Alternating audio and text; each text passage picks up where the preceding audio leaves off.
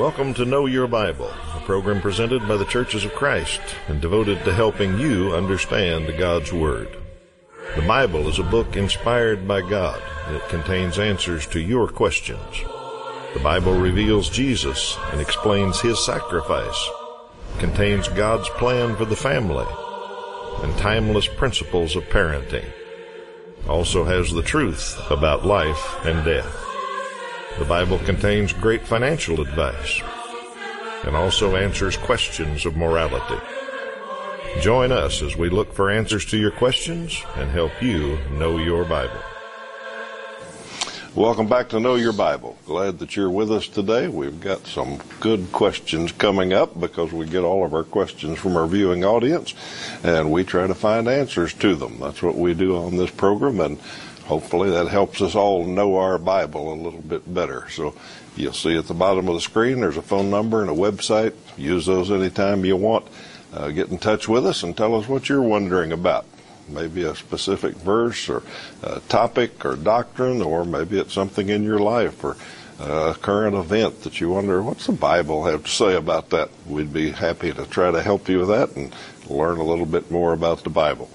So that's the way we operate, and we've got plenty of good ones coming up, and we're going to answer as many as we can today. Me and Toby Levering. Good morning, Toby. We're going to do our best. Good we're morning. Glad you're here and with us and studied up and ready to go. Uh, we always start with one for our viewers, so let's give you a quiz this morning. Uh, Joseph of Arimathea uh, lived about the time of Jesus, and he gave Jesus something. Uh, we're going to give you the answer to that at the end of the program. See if you know that story. So that's your question for the day. And Toby got the first one today, so you get to start us off. You know, we get all types of questions We on do Know that. Your Bible, We and do. this is one of those questions. Someone simply wants to know what did John carry his honey in? Well, okay. Um, John the Baptist is probably who you're referring to. Uh, John was a cousin of Jesus, uh, sort of a uh, unusual in his method and his uh, uh, just kind of what he was known for. He first of all didn't really have a home. He, he lived in the wilderness and he lived off of uh, wild honey and locusts. And this person, understanding those things, uh, said, well, "What did? How did John carry that honey around? How did he transport it?" Uh, Bible really doesn't say. Uh, our assumption is that he maybe didn't transport it, just ate it as he found it and enjoyed it, or uh, I, I, I, you know, the Bible just doesn't tell us, and Scripture doesn't say. So that, that's kind of the basic answer to it. If you want to know more about uh, this cousin of Jesus who prepared the way, uh, who who uh, prepared all of Israel for the King, uh, the Messiah, the Savior to make his entrance into the world. Uh, just look there at the beginning of Matthew, Matthew chapter 3, and it tells you a little bit more about John the Baptist preparing the way. Well, here's a verse from verse 4. Now John wore a garment of camel's hair and a leather belt around his waist, and his food was locusts and wild honey. So, uh, obviously, since he's living in the wilderness, he, uh, you know, ate um, what was available at any given time, and and and, and did what he could where he could. And the Bible does not tell us what uh, particular mode of storage he used. If he did use that, we assume that he didn't. So, hope that answers your question. And uh, a little more about John the Baptist. Read Matthew three. Okay, I got one from an Old Testament story now about uh, David and Goliath. Well, fellow wants to know why did David cut off Goliath's head? Wasn't he already dead? Well, somebody's been reading the account pretty well. It's in 1 Samuel about chapter 17. David did hit Goliath with the stone out of the sling. It says the giant fell face down, and then it does say after he killed him, he cut off his head. Uh, so, first glance, that sounds like a little excessive, maybe, or uh, a little too much. But uh, if we think of the picture of what was going on, the armies were lined up, the Israelites and the Philistines on separate hills, and there was a valley between. So the armies were quite a ways away, like a bigger than a big football stadium. And when Goliath fell down, the Philistine army could have thought, well, he's just knocked out and he's going to come back and we've got a chance. Uh, David put that idea to rest by cutting off Goliath's head and holding it up, probably. And once the Philistines, in fact, the Bible says this, when the Philistines saw uh, that their champion was dead, then they fled. Uh, so when we read it, it sounds a little bit like showing off or taunting, maybe, uh, in modern terms, but I think it was just a visual aid to show the Philistines that, yeah, he's dead. Uh, your God's lost. My God won. Uh, Jehovah's the true God. So, uh, viewer's right. He did kill him and then cut off his head, but I think it was just to show the army that was a long way off that, yep, he's really dead. So, my best explanation of why David did that. All right. The next question is uh, one concerning doubt. Uh, a viewer asked the question I've always believed in God and Jesus, but sometimes I wonder if it's not all true. Is this Satan at work in me or just common human wondering? Well, I, I think basically the answer could be both. Uh, certainly, uh, since the beginning, human beings uh, having partaken of the fruit of the knowledge of good and evil, uh, we, we have uh, an awareness, a knowledge of things, a natural curiosity, a healthy dose of skepticism almost about anything we see. We need that. That's a good thing. It helps humankind advance. It helps us uh, make progress, and those are, are good things. This is part of the mind that God gave us. And so, to some degree, that's okay. And that's part of uh, the wiring, you might say. Uh, there's another uh, area of doubt that I will call unhealthy doubt, uh, something that erodes the foundations of faith. Uh, certainly, that's a spiritual thing, and Satan could use that and may use that. Uh, I, I'm not sure that he always does. Not every person who doubts is immediately an unbeliever. doubt is a, a common thing uh, even in the face of evidence and facts. Sometimes there's just something within us that isn't quite sure, not so sure that we can trust what we see or what we hear uh, or what we know to be true. Uh, it's normal and natural, but uh, when we review the facts, when we remember, which is a very important thing to do, what God has done and what God is doing, uh, we can we can take and trust what God will do.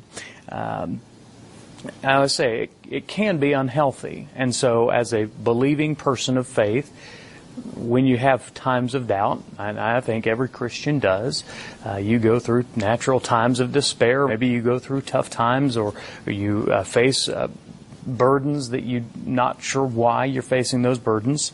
Uh, how do we how do we correct? How do we keep that doubt in check? How do we continue to, to walk by faith? How do we trust the Lord even more? Uh, some things you can do. Uh, first of all, uh, I think uh, spending time with the Lord. And I mean by that, uh, spending time in God's Word and, and reminding yourself that God is still at work and reminding yourself of what He's done in the past and reminding yourself of those scriptures uh, which brought you to faith or which inspired faith in the first place.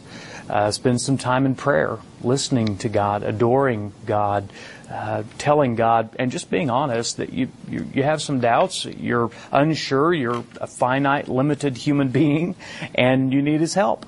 And and I believe when you call out to the Lord, He will answer.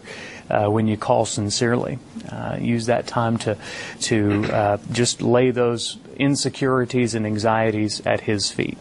Uh, another thing you can do is is to be uh, to um, fellowship with other Christians. Uh, get some people around you who have faith and uh, be encouraged by them and and maybe share uh, your doubts, your concerns with them. Let them pray for you and let them remind you of, of some some reasons to have hope instead of doubt. And I think this is one of the reasons why we have the church body, the, the church life, because we encourage one another, we build one another, we edify one another, and and help each other through times of doubt. Um, and so hopefully some of those things will be helpful if you're a person struggling with doubt. And I've got one scripture on the screen just to remind you that doubt is a normal thing. Uh, Matthew chapter 28, Matthew records, Now the eleven disciples went to Galilee to the mountain to which Jesus had directed them. Now this is, of course, after Jesus has, has died and has been resurrected. And when they saw him, the, the resurrected Jesus. They worshiped him, but some doubted. And Jesus came and said to him, All authority in heaven and on earth has been given to me. Uh, I, I, I know that there's a reason that John, or that Matthew rather, put that phrase in, but some doubted, to remind us that even in, in the midst of some amazing things, uh, there's still room for doubt. And as long as we keep that in check, as long as we uh, don't give way to our feelings, as long as we pay attention to the facts, as long as we stay uh, within Scripture and stay in the Lord's presence, we'll get through those times of doubt. So I hope that that helps you, and, and just know that doubt is part of the process.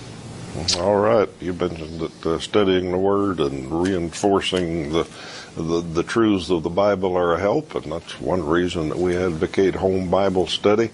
Uh, we like to share a little bit of knowledge about the Bible every week for 30 minutes, but we don't get much covered. So we do advocate home Bible study, and we've got some tools that make that pretty easy or a lot easier than just starting off reading sometimes. Uh, here's a first set of lessons that we've got available that we'll send to folks. Uh, there's eight lessons in it. A very good overview of the Bible, a good basic Bible study, and then we've got some more advanced courses that study the life of Christ and uh, the book of Acts and how we got our Bible and lots of different uh, studies that just help you know your Bible better.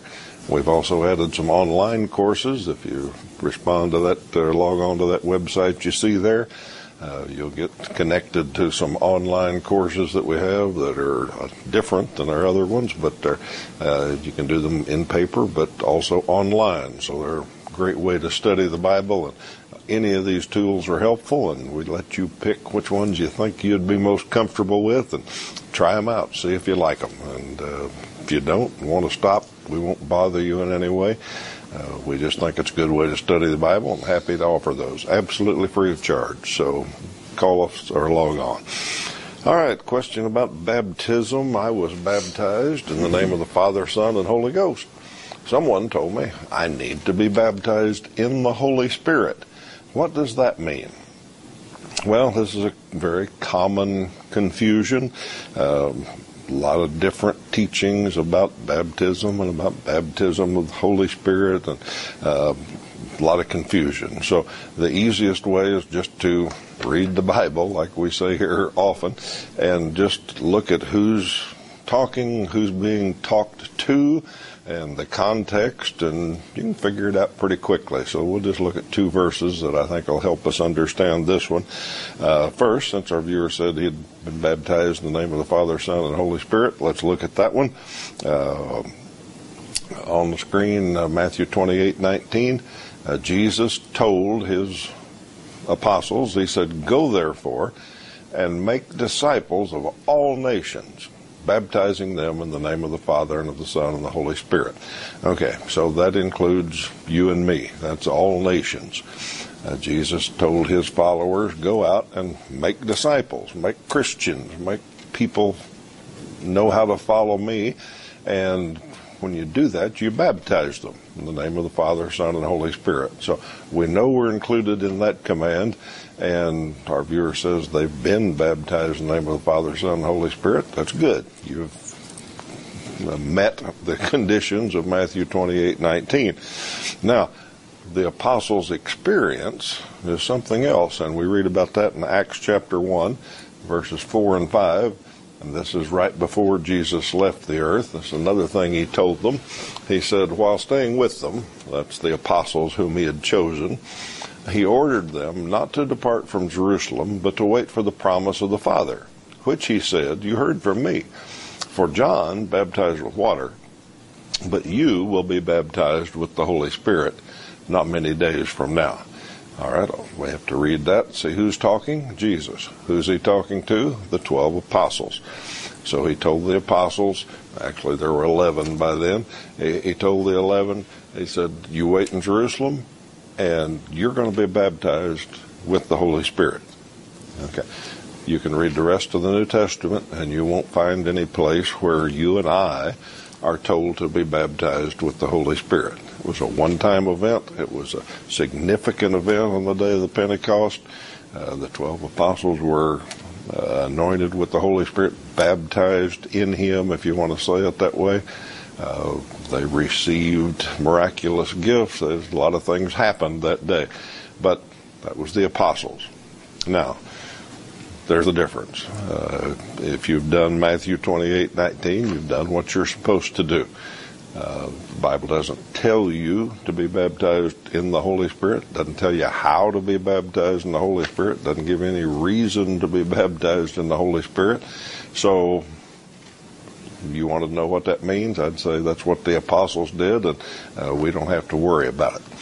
Now, I know the Holy Spirit is active in our conversion, and our change. He changes our heart when we're baptized.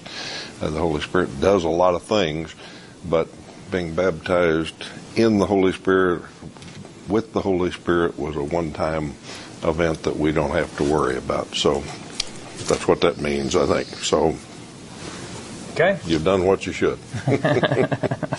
All right, we get a question or two about cremation uh, on this program, and this uh, is uh, one of those cases. Will being cremated cause me to go to hell? Uh, no, it will not. Uh, what happens to, or what uh, is done to the physical body after you die uh, has no bearing on your eternal uh, salvation or your eternal destiny. Uh, where you end up has nothing to do with what's done with the body. Additionally, uh, when Jesus returns, and the, there's the resurrection of the dead. Uh, being if your body's cremated, it's not not going to make any difference. Uh, God's going to handle all that just fine, and uh, all cremation does really is speed up the process of of de- decay. And uh, you know, people die in many different ways, and uh, you know, burial's the most common way we're familiar with, but of course, uh, you know, all sorts of tragic situations in war and people who who um, uh, drown and things like that. Uh, that it's not always possible to bury the body. So, cremation is just one way of. Um, you know, disposing and and uh, handling the body, and that there's not any bearing. So. Um, the Bible doesn't say, people ask, what does the Bible say about it? The Bible really says not much about it. The Bible is what we would say is neutral in that it doesn't condemn it or condone it. It just says it happens. Uh, there's a couple of instances. One example is found in 1 Samuel chapter uh, 31, verses uh, 11 and following. Uh, the story of Saul and his, um, you know, he was captured and, and the bodies of he and his men were basically desecrated and they cremated them uh, because they they didn't you know they wanted to felt like that was the best way to handle the corpses of the king and his men. So uh, cremation really as far as the bible says there's it's fine if you do it fine if you don't. It's really a personal choice. What we always say on the program and concerning this subject is please make your wishes known because amongst even families people have different feelings about it. So whatever you want to happen uh, make sure you make that known. You put it in writing and make sure that they know your wishes let's look at 1 corinthians 15 verse 50 and following i tell you brothers Flesh and blood cannot inherit the kingdom of God, nor does the perishable inherit the imperishable. So, uh, a lot of this physical world and a lot of the things, even concerning matters of death, uh, are very different from what happens when we die, and there's one has no effect upon the other. So, hope that helps you. Bible doesn't say very much about it. All right. Viewer wants to know if the Bible prohibits something. Uh, does the Bible say that two people of the same sex cannot be married to each other? So, is there a prohibition in the Bible against same sex marriage? And I will answer truthfully no. The Bible does not address that topic. It doesn't say that two people of the same sex cannot be married. Now, let's think about why it doesn't mention that. What it does do is tell us what marriage is. It tells us God's plan, and that's kind of the pattern of the Bible. It doesn't tell us everything we can't do or shouldn't do. It tells us what God thinks is best for us. So if we read it, the original account in Genesis or we read Jesus summarizing that when he was asked about marriage. Uh, let's look at that one in Matthew 19.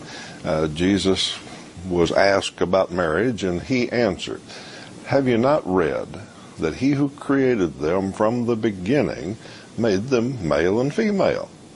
And he said, Therefore a man shall leave his father and mother and hold fast to his wife, and the two shall become one flesh. All right, there's Jesus telling us what God's plan for marriage is. It's for a male and a female to be joined together in marriage. Uh, so, our viewer, back to our viewer's question, does it say, don't do this, don't do that? No. It just says, here's what works best. Uh, I was trying to think of an illustration. I realized the other day I used some epoxy to fix something, and I got two tubes, and one was part A and one was part B. And I read the directions, and it said mix equal part of part A with part B and stir them up, and it'll work. Uh, I read all of the directions, and nowhere did it say, don't try A plus A. Uh, don't try mixing an equal part of B with an equal part of B. Uh, it didn't tell me not to do that. It just told me what to do. And I hope you get the illustration uh, that that's what God's Word does. He says a male and a female joined together in marriage, and he doesn't mention anything else because this is what works. Uh, that's the way the Bible is. This is what's best. This is what's best for us. Uh, this is what's best for society. Uh, all of God's rules, not just marriage rules, all of them uh, make life better. Okay. Now I realize that today the world, in large part, has decided that okay, we can change things. Uh, we can do it different. Uh, we can try A plus A or B plus B, and that'll that'll work somehow. Uh, well, it's not the best, and at worst, it's going to cause ca- catastrophic problems. Uh, because God's ways are best. So, nope, the Bible doesn't prohibit it, but it does tell us what's right and what's best, and doesn't have to tell us what's not to try. All right, let me take this moment and invite you to visit a Church of Christ near you. We're on in a lot of different states and uh, helped by a lot of different churches, and we like to mention a few of those each week. Uh, so today, let's mention some up around Illinois and Iowa. If you're up in the Quad Cities area or around there, uh, we broadcast from Rock Island, and uh, these folks up there help us stay on the air. The church in Sterling, Illinois one in Moline and one in Muscatine, Iowa, all help us, and uh, we appreciate their help and invite you to visit some of them. Uh, if you live near one, or maybe you know a member at one of those churches of Christ, tell them, hey, I was watching Know Your Bible the other day and saw your church mentioned, and thank you for helping keep them on the air. We appreciate their help too. So, whatever market you're in, you're probably near a Church of Christ, and if you're looking for a church home, uh, drop in and visit sometime. You'll find a lot of folks that think and study about the Bible a lot like we do here on Know Your Bible. So visit the Church of Christ sometime. All right, a person wants to know about Jesus' miracles, specifically where in the Bible is the first miracle of Jesus performed. And the first miracle of Jesus' ministry that we know, his public ministry, was when he turned water into wine at a wedding in Cana in Galilee. And the account of this is found in John chapter 2. You can read the whole account, uh, but we'll look at it on the screen, just a portion of that together. When the master of the feast tasted the water, now become wine, and did not know where it came from, though the servants had, who had drawn the water knew, the master of the feast called the bridegroom and said to him, Everyone serves the good wine first, and when people have drunk freely, then the poor wine, but you have kept the good until uh, the good wine until now. This is the first of his signs Jesus did at Cana in Galilee and manifested his glory, and his disciples believed in him. And that was, of course, the first of many uh, miracles, not only recorded in the book of John, but all of the gospel accounts that Jesus did. And the reason he did those miracles was to uh, show his authority and his power. Although when you read John chapter 2 and this, the first miracle, it almost sounds like Jesus did not have the plan of doing that miracle, uh, but what rather was, uh, shall we say, motivated by his mother, encouraged by his mother uh, to do it. So it's an interesting story, and that's the first miracle that Jesus did. Hope that answers your question. He was a good son. He did, obedient. Did, did, did what did what Mama asked. So that's always a good principle to follow. All right, if you ever wants to know about proverbs, what is a proverb? Uh, well, it's a good question because sometimes we read the book of Proverbs and we read some statement and we think, well, that's not always true. Well, there's your clue. A proverb is not always true. It's a general truism. Uh, it's generally true. It's kind of a rule of thumb, we call it, that, yeah, most of the time this is the way things work.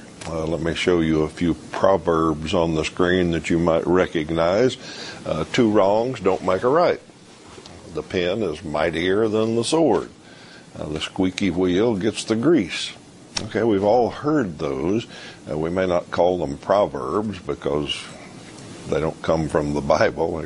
Probably most of those proverbs in our life are written by Ben Franklin, actually. but uh, we know proverbs.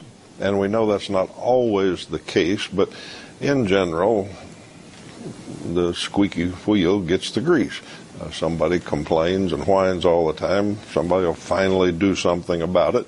Uh, pay attention to it. So we understand that. Well, that's the way the book of Proverbs in the Bible is. It gives us a lot of general truisms uh, that pretty good guides for life. Let's look at one specific uh, proverb just before we quit. Proverbs 15:1 says, "A gentle answer turns away wrath, but a harsh word stirs up anger." Okay, now all of us, I'm sure, can think through that and realize, well, that doesn't always work. But in general, if you've got somebody upset with you, somebody causing trouble, all that, if you give them a gentle answer, it'll kind of calm things down. If you respond in anger, it'll kind of escalate things. And pretty soon it's a full blown knockdown drag out. So a proverb like that teaches us okay, somebody's being angry with us, treating us wrong. Give them a gentle answer and it'll probably calm things down. So there's an example of a few proverbs. That's what a proverb is a, a general truism. All right, let's make sure we get our trivia question answered today before we leave. Uh, Joseph of Arimathea, what did he give to Jesus? It's a little bit tricky because he actually did it after Jesus was dead. Uh, he donated his tomb.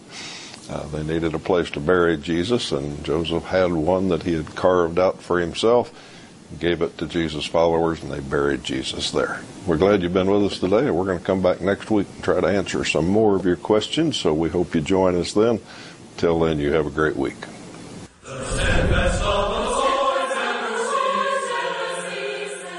Know Your Bible has been presented by the Churches of Christ in your area. Churches of Christ are non denominational, and each congregation is an independent group of Christians seeking to do God's will. Our goal is simple New Testament Christianity. We follow the Bible as our only guide. Contact us with any questions, and we encourage you to visit a Church of Christ near you.